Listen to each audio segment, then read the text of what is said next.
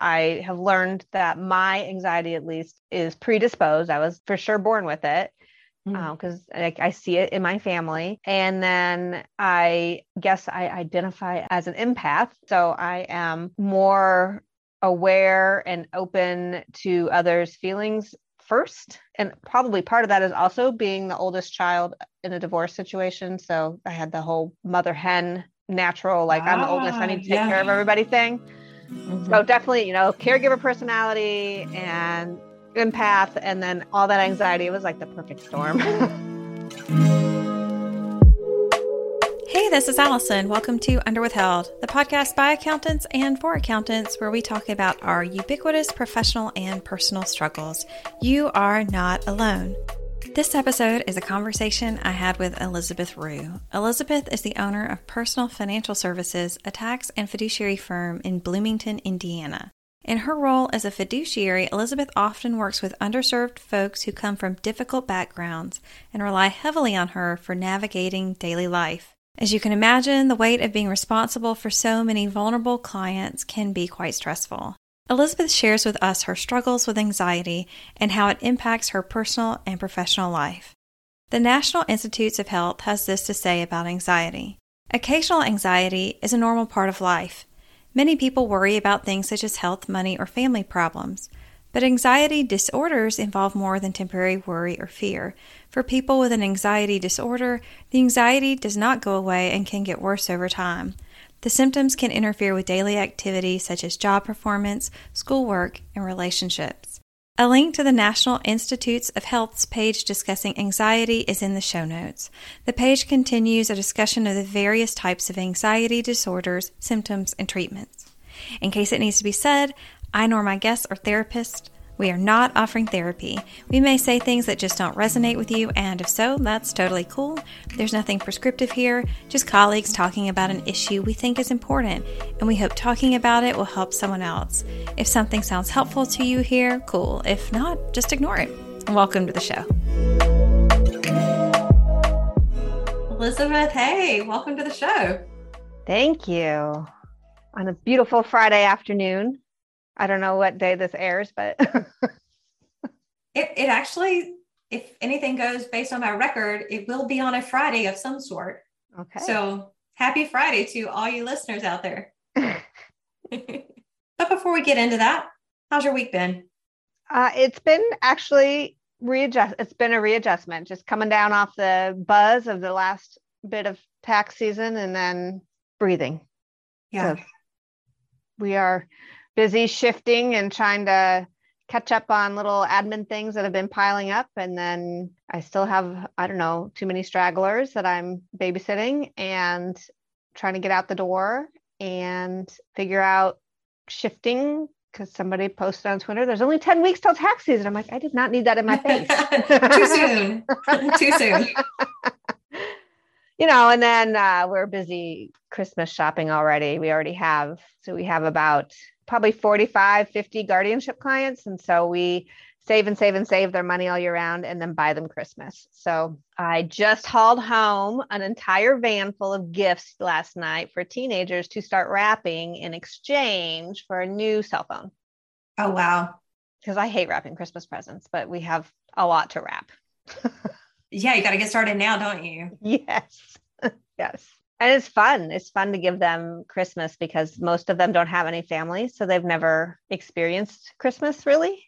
And they don't they don't have big asks. Their asks are like a new pair of shoes or a gift card to go get new clothes or every two years i do when the Kohl's pillows go on sale. Everybody gets new pillows and you know it's just once in a while we get a big ask tv video game system something like that. But for the most part it's just things that you and i would just go buy Elizabeth, would you tell us a little bit more about that? You and I have had talks here and there, but I'm sure our audience will not know exactly what you're referring to. And the work that you do is very, very different than what I think most people are used to thinking of when they think of an accountant or a tax person. So, will you share a little bit about that with us? So, I have this kind of second business that the accounting part of my business supplements usually that we provide fiduciary services. And there are a lot of accountants that will serve as trustee or um, estate personal rep but we also do guardianship work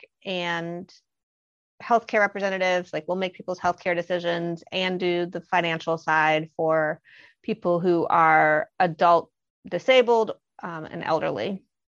So i would say probably 10% of our guardianship our fiduciary clients are adult disabled like they have an intellectual disability and the rest of my clients have dementia in some form and 85% of them live in some sort of 24 hour care setting. I spend most of my time in that world with the people with adult disabled with the intellectual disabilities because for some reason I currently have many high behaviors on my caseload. So we're troubleshooting, but I love it. I love that part of the world. I have this 24 year old gentleman who's been spending Monday and Wednesdays in my office the last few weeks, who is every time he sees me, he just gives me super big hugs and he's just hanging out and watching TV. And we have him pulling staples and emptying shred and erasing dry erase stuff to earn some treats. And he's content. It's just, it's just so nice to be able to help people who are stuck in a system that is built to advocate for them that can't because the system is so bogged down. And I'm in Indiana, and so we don't have a lot of funding in Indiana. Our neighbors in Ohio have a much better system. And for a system that wants people to be as individual as possible, they sure make it hard. It just and some of that too is, is just compounded by the lack of staff that has always been a problem and is now more of a problem because of COVID. So I go in and I hold their feet to the fire and try to do uh, fun things that give them the best quality of life that we can give them with the financial resources that they have. That's always our goal. Uh, we, there's a company here that recently started that um, all they do is traveling for people with adult disabilities. So I was able to send some of my people to Disney World. And I, I've never even been to Disney World, but you know, they grew up in terrible, terrible family situations and vacations just that, I mean, that wasn't the furthest thing from their minds. And I would say 85% of those clients have been abused by their family that I have. So, you know, they, their childhood looked very different. And it's so much fun to be able to say, Hey, you want to go Disney? And they say yes. And we say, Okay. and here's a company, and you're going to go and you're going to have fun. And they come back with pictures and smiles, and they're so excited. So it's just nice to be able to give some joy that way and then as a result i and it all spills into the accounting world because i have a niche of elderly that um, we're doing legacy planning and tax planning around all that and then i can also speak to them about what the real world looks like as far as okay you don't have any children and you have millions of dollars here's what your long-term care choices are going to look like. Or here you have an adult disabled child that you want to take care of when you can't take care of yourself anymore here's what you have to do. And so i get a i get that niche of people who have maybe more unique needs. I don't even know that they are that u- unique. I just know that they know that i can help them in a more complete way than they would otherwise encounter in uh, an accounting scenario. So they find their way to me how did you get involved in the guardianship work i work for attorneys in the probate world I started out working for a bank when I was like 18 or 19. And then I worked, I am from Bloomington, Indiana, and I still live here, but I had escaped to Boston for a while. And so when I went to Boston, I worked for a temp agency that ended up placing me with attorneys out there. So I worked out there for attorneys for several years, came back to Bloomington, and then continued working with attorneys and all doing guardianships, estates, all the probate stuff and then worked for a trust company at a bank. And they serve as guardian for people who have lots of money. And during that time, I worked part time as a seasonal preparer for Jackson Hewitt. And then uh, my best friend actually is the GM and now owns the local franchise here. At that time, that was, I started there 20 years ago. but the, uh, the plan was I left that bank job and went full time for Jackson Hewitt because we were going to buy out that franchise owner. So we were looking for off season income, and there was another lady in Terre Haute that provided guardianship services. So I looked at that structure and started out just doing nursing home Medicaid cases because there wasn't really anybody around that did that. And I got the full rundown fairly quickly because my ex mother in law had dementia at that point. So I, I learned everything there was to know about being poor and needing housing assistance and food stamps and caregivers, and then eventually moving and going through the system. I learned that all on a very personal level and then expanded that and to get some off-season income. And Medicaid gives us $35 a month to do that. And uh, if they're in a nursing home, and then if they live in the community, we get $100 a month. So we do keep track of our time though, because if they have extra money, like the stimulus money that came flowing through their accounts and we had to spend down because they had to be below mm-hmm. resources mm-hmm. to stay on Medicaid, we billed for our time and got caught up on a lot of that uh, with the stimulus money because we've otherwise had their needs met for a long time and they didn't have any extra. I mean, that's how some of them got to go to Disney too, but we also used it to catch up some of our fees. So I will forever be a time tracker. That's been another big conversation floating around. so, but I love that piece and advocating for them and trying to help them have a good quality of life that they otherwise, if they were just a cog in the system, would not get. And most of the service providers and many of the doctors now know who I am. And that comes with its plus and minuses. For instance, my children, I drive them an hour away to doctors because I can't have them in the system because it just messes up everything for work and I just can't handle it anymore. And they can't get, they're too big for their britches, the IU Health. So I have to drive them to another network mm-hmm. an hour away. So little things like that change the world, but it's been challenging, but I will never stop doing that, I don't think. I would imagine between helping these folks with your guardianship work and then also simply being a tax professional the last few years, it feels like that is a true recipe for anxiety. Well, yes. And I learned a lot about my anxiety in those years because, I mean, you know, I have learned that my anxiety, at least, is predisposed. I was for sure born with it because mm. um, I, I see it in my family. And then I guess I identify as an empath. So I am more aware and open to others' feelings first. And probably part of that is also being the oldest child in a divorce situation. So I had the whole mother hen natural, like ah, I'm the oldest, I need to take yeah. care of everybody thing. Mm-hmm. So definitely, you know, caregiver personality and empath, and then all that anxiety. It was like the perfect storm.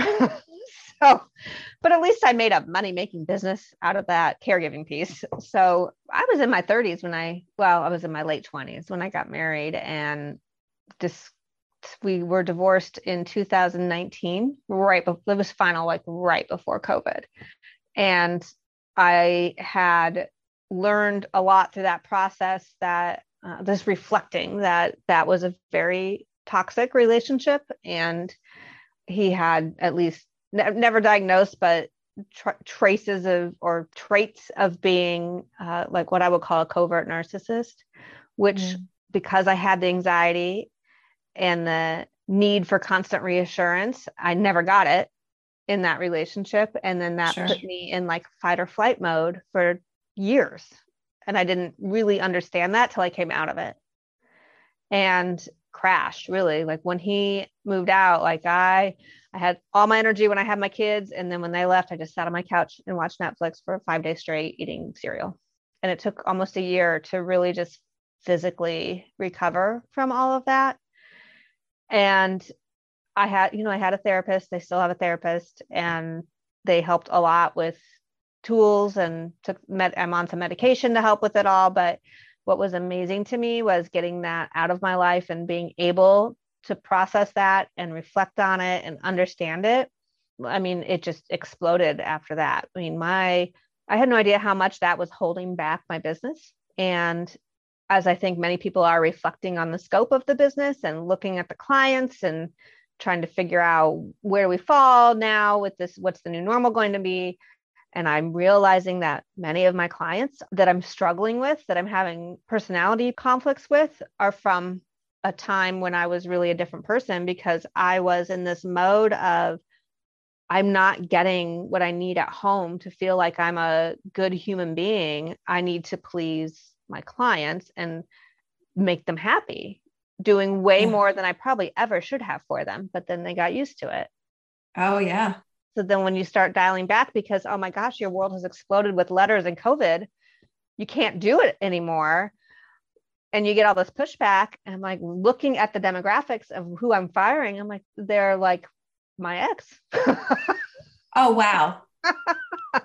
so that has been really kind of just eye opening, but it's, don't i mean i'm blessed that i don't ever like i don't have to advertise i have plenty of referrals i i mean clearly clearly i put out a good service and i have knowledge because people are very happy with me and keep keep coming. And it's okay to let go of those that want to decide how i'm running my business versus me getting to decide how i'm going to offer that service because being uh, so i left jackson hewitt um, and started on my own when the there's a lot of shifting change changing around compliance and other things and the demographic i was moving away from the demographic that jackson hewitt covers. Our local jackson hewitt they're very very intelligent preparers. They do a good job. They have a lot of double and triple checks in place to try to make sure that they're putting out a good product and i refer people to them all the time.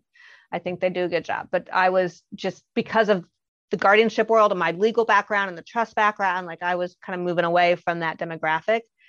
And so I started, went out on my own and I exploded being female owned and didn't anticipate that. And so that combined with trying to figure out my footing and then your normal saying yes because I'm new and I need money and I need to make sure I have I can pay my bills like startups kind of feel like all of that now is okay we're taking a breather we're we're to I don't grow and change and re-identify what does it mean to be Elizabeth Ruh, I guess.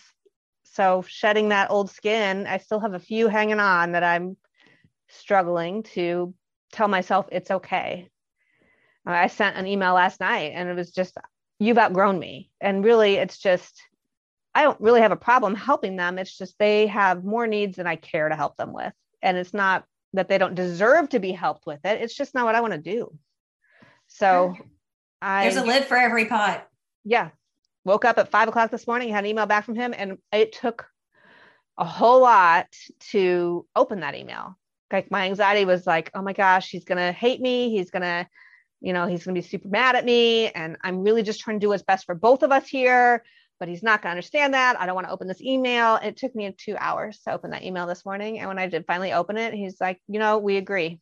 And we we really appreciate you and where you've been. And you know, it was not, it was, they were already feeling it too. And they were one of the only people that I searched out a rep, a, a referral for. And I gave them that information because uh, most people I just say, you're on your own, find somebody. And, but I really respect what they're doing. And I tried really hard to just get them through COVID before I sloughed them off. So it's just, it's way, it's funny how anxiety pokes up at different times, even with a lot of practice and tools to recognize it. Sure.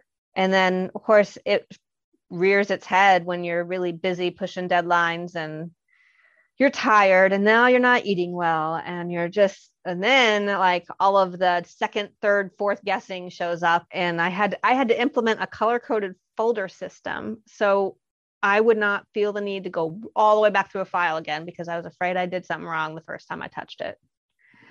Just to keep my anxiety from slowing down my efficiency. So it's been interesting to see all the different and i can't figure out how i'm going to implement that if we ever go completely paperless. I can't i can't do i don't know. I need my purple folder that says new documents to preparer. So but it's a work in progress and it probably always will be because technology keeps changing and i just have to keep learning how to breathe through it. And some days are better than others and I try to solve the bad days with buying lunch for the office and moving on. Does that work? Yes, everyone likes food. and when I buy lunch for the office, I'm like, I do not want Domino's. Pick something nice. so, so we rotate it. Sometimes I have to guide it. they found a. Uh, it's called Healthy Hoosiers. It's a meal replacement shake. And I think it's a pyramid scheme or something that I've seen going around. I don't know, but they like it. I'm like, whatever. I, I pick my flavors. I do dairy free for me because I have to be dairy free. So like that's what you guys like. I'm not going to argue about the uh, politics behind all those beliefs. So we'll, we'll get the shakes and move on with our life. but because I I feel like I'm living with this, I'm trying to lead by example because nobody wants to hear like being shoved down your throat. Like, oh, you have anxiety, you should do a you know X, Y, and Z because you know that clearly goes over well and everyone does exactly what you tell them to do. so, but instead, I try to lead by example. And part of that in the last year, I've been very intentional about messaging with my clients and expectations like, nope, we're not, we don't work extra hours. Work life balance is important to us. That means it takes me longer to get your stuff done. And if that does not work for you, that's fine. Out the door. Yeah so I have to be very hard on my employees for that. Like I just kicked one out today at four o'clock. Like you have been here too many hours this week. Go home. Go home. we, we'll be okay in this last hour. No one, no one's gonna. We can cover. No one's. I was gonna say no one's gonna die, but they could die, but it wouldn't be her fault. so, so, and I think for sure that I have people now reaching out to me for employment because of that because they see it on my website and then they know my rep- reputation in town because we're not that small of a town. We're not a super small town, but we're not very large either. So people are reaching out to me because they appreciate it. I had several clients tell me that they appreciated the messaging about protecting my employees' work life balance and their mental health too. Yeah. And I think one of the things I recognize that I really got stuck in is when I was not getting what I needed from my marriage I was just working more and more because it forced me to, or it, it, gave me an escape from the conflict. Or the, I, I don't even think there was active conflict. It was all very passive what was going on, but I didn't have to try to deal with it if I was working. But that got harder when they were kids. So it's um, been a long journey. And I decided I was telling somebody today, I've read lots and lots of books about how the brain works and how, you know, trauma affects I mean, trauma and childhood experiences really just shapes who you are and how you handle that. And it's not, I think it's completely unrealistic to assume that anyone you meet doesn't have it. I mean, I think everybody experiences some level of, I mean, a divorce is a trauma or a death of a family member is a trauma. There's everyone has trauma. So giving everyone a little bit of grace, that doesn't give them an excuse to use it as a weapon against you. But I try maybe too much to empathize with where they're coming from and try to soften that experience a little bit. But also there are those who just can't you know they just they don't want to do the work themselves and they want to bully basically. So those people are out the door too. And i don't remember what my original point was for that but i feel like i'm at the age right now where that is all my brain can process all that. There's no way i could have ever understood for that sure. at 20 or 30. I mean, maybe a little bit more at 30, but since I was living in the middle of it, I couldn't see it. And I had little kids, so my brain was busy doing other things. So now I feel like I'm at this good spot in my life where really that reflection and that work is coming to a head and I can feel more balanced and more at peace and hopefully help others recognize that it's okay to make changes and work your way through it. And it's okay to have days where the anxiety gets the best of you and it's okay to have help. At least with mine, I never could have gotten through it without help. My business coach was probably the first person who really helped me because she saw it from a very different perspective and could point out how things were affecting the business. And she was very good about doing it in a way that was not accusatory, it was just suggesting, like, oh, it's, you know, too bad you're not getting that support at home. What, where, how could you feel that support? Questions like that. And then really encouraged me to get into the therapist and do more work that way. And um, she i would credit her with a lot of that ability to feel like i had somebody i could rely on to move forward who would help me in my professional life because if i didn't have my professional life i wasn't going to be able to move forward. I mean i was i'm employable for sure but venturing into a single mom world is pretty scary and I didn't need to be doing a whole new job and shutting down a business and all of that all at the same time. So I, I I give her more credit than she's probably aware of to allow me to have permission to make those changes for myself. We did a lot of work. I can imagine. Yeah. And I don't even know if somebody came to me today and said, I'm living with anxiety. I think my response is just, I hear you. And I'm there too. And I've been there. And how can I help you? Because how do you know? Like Elizabeth, how do you know that maybe you're having a more um, anxious time than than not? feeling I get overwhelmed. I can tell that my patience level is going down. I'm maybe more snippy with my kids and family members or close friends than I would normally be. And then the thoughts that start creeping in, like the imposter syndrome, I think is very mm. based in anxiety. And it could just be situational anxiety for a lot of people. But then when you have, I guess, lifelong anxiety on top of that, I think it compounds the imposter syndrome because you're always sort of living with it and it just gets louder and then it gets quieter and then it gets louder. But, you know, even like when I fired this client, I was like, just, it was so hard for me to send that email, even though I know it's best for both of us, because I'm just terrified that the person who they go to is going to pick apart my returns and discover that I have no idea what I'm doing. I'm a horrible person. Like, that's just, that's the reaction I have and I have to stop and take a breath and be like, you would not have 450 clients if you were a horrible person. So like I have to just stop and reassure myself. And one of the biggest tools that my therapist gave me is like, where's the proof of that? Where's the proof? I mean, everybody makes mistakes. You are not a perfect human being. You're not a robot. Tax returns are hard, depend, you know, especially when you have unique situations and mistakes happen. And it's really more about how you own that and fix it than it is that you made it. But then you, you know, meet somebody who wants to tell you that that's wrong and you should be perfect all the time. and I think that person is invisible and sits on your shoulder. it depends on who you work for. Sometimes that person is down the hall, but um, especially yeah. in our industry, I think I think we see a lot of that perfectionism quite a bit. Yeah, and I would say that if you are in a situation where you your supervisor is expecting that from you as an employee there's some work that needs to be done at the supervisor level because there's no way that supervisor is perfect more experienced yes and and able to see things differently absolutely but everybody makes a mistake it just it happens it could just be a typo i mean it happens so dear dear listener everyone makes mistakes. Yes. And I tell my kids that you learn from your mistakes. And really, how I view you as quality, like a you know the quality of your character. How do you handle that mistake? Right? Because if, if you're blaming everybody else, I'm out. I don't want to deal with you because you may not ha- own all of it, but you sure sure have a part in it. And if you, and that's probably the other way my anxiety comes out comes out we get an IRS letter. Oh my God, I made a mistake. I'm a terrible person.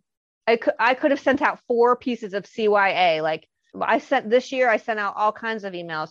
You told me you got $1,400 in stimulus payment, or you told me, you told me you got $1,400. Okay, fine. But the ones that said I didn't get any money, the letter says if you did, or the IRS thinks you did, they're gonna they're gonna send you a letter and they're gonna change your return, and there's nothing I can do about it because you told me you got zero and they said you got 1400 now, if you really didn't get it, there's a process we can go through to try to fight for it. But like I just did a standardized letter like that, and you would be amazed how many people decided to go back to their bank account. And, oh yeah, I did get that money. but if they hadn't done that, because the year before we didn't do any of that, we didn't really understand how all that was going to work. Right. So we got all these letters, and it was all my fault. And I'm so tired of it being all my fault. And it and now I feel I hate the customer service aspect where you feel like you have to argue with people, but I still have to do that. I'm like, well, okay, you got this letter, but I told you were you were getting this letter. And here's where I told you, and here's where I told you again, and here's where I told you again, and you still got this letter because I knew you were going to get it. so that has been exhausting. Like I have to really mentally prep myself every time. Like you told them you can't be responsible for their day-to-day finances you you know could i have done something better different clearer maybe but with what i have on my plate at the moment you know that that's the best i could give them And at some point, see, people have to learn to read and comprehend what you're telling them.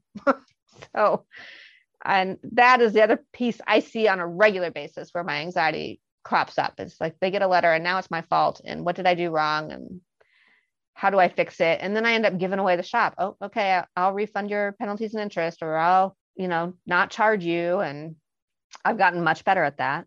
But initially, it was very much like, oh my gosh, I know I, I'm so sorry this happened to you. Let me make it better by refunding your fees. But really, I did the work and they just didn't give me all the information like that. And I should not be giving my fees back for that. If I actually, if I really truly make a mistake, I will always pay for their penalties and interest and maybe waive their tax prep fee. But if it's just because there's a miscommunication or we ask them for year, you know, I have people I asked for five months for information. They still did not get me the right stuff. Like that is not my problem. I've been asking. but that's I think too. I think too, a lot of these problems are just caused by a broken IRS, right? So there's nothing yeah. that our clients have done wrong. There's nothing that we have done wrong. It's just things don't get processed properly and these erroneous notices get issued. So yeah. a lot of it is not even a quote unquote mistake unless you want to say that the government is making mistakes over and over and over. Did I just say that? so, I got one right letter without having to respond. Uh, but it, I mean, that, and that certainly doesn't help it if you are constantly battling yourself with, you know, trying to I'm sure my expectations for how my service looks is way higher than it should be. And then then I go down the rabbit hole like, well, is that because I'm female and I feel like I have a different standard mm-hmm. that I have to also live up to? And then I notice that many of the clients I'm firing are males. And they're just, you know, they're used to running the show and that's they're from the time frame where the that I was allowing that to happen. And I'm trying to retrain people how to, to treat me now. Elizabeth, that is a different episode. okay. Edit that out. Leave that in. Elizabeth, can you give us any advice if uh, you know somebody is experiencing anxiety, situational, or it's more chronic? on the job? Anything you might just two, three pieces of advice you might share for them? If you're the one experiencing it, I'd say find a way to get some sort of therapy or therapy like services. Like my business coach was a big help, and then therapy was a big help. And I think it's more accessible now because of all the telehealth options. If you notice somebody who is living with anxiety or and you want to help them willing to listen and reassure them and not fix things because you can't fix it. And then also just proactively checking on them because that person with anxiety does not want to be a bother. They don't necessarily want to bug you or take away from you because they feel like they may need a little extra help. And that asking for help, even though you're willing to give it, is, I mean, I think that's a hard step for anybody, but it's even harder if you have anxiety. So as a friend, being proactive, I think is a good skill. Is there anything else you would like folks to know? I think human beings are awesome people, and I appreciate all of the information that has exploded with the internet and being able to re- recognize that this that I'm not alone, and that everybody lives with really everybody I think has some sort of anxiety, whether it's moments or lifelong, and at the same time, the internet can take it take you down. So stay away from the comments. You heard it here, dear, dear listener. Stay away from the comments. Thanks, Elizabeth. I appreciate you being on the show. Yes.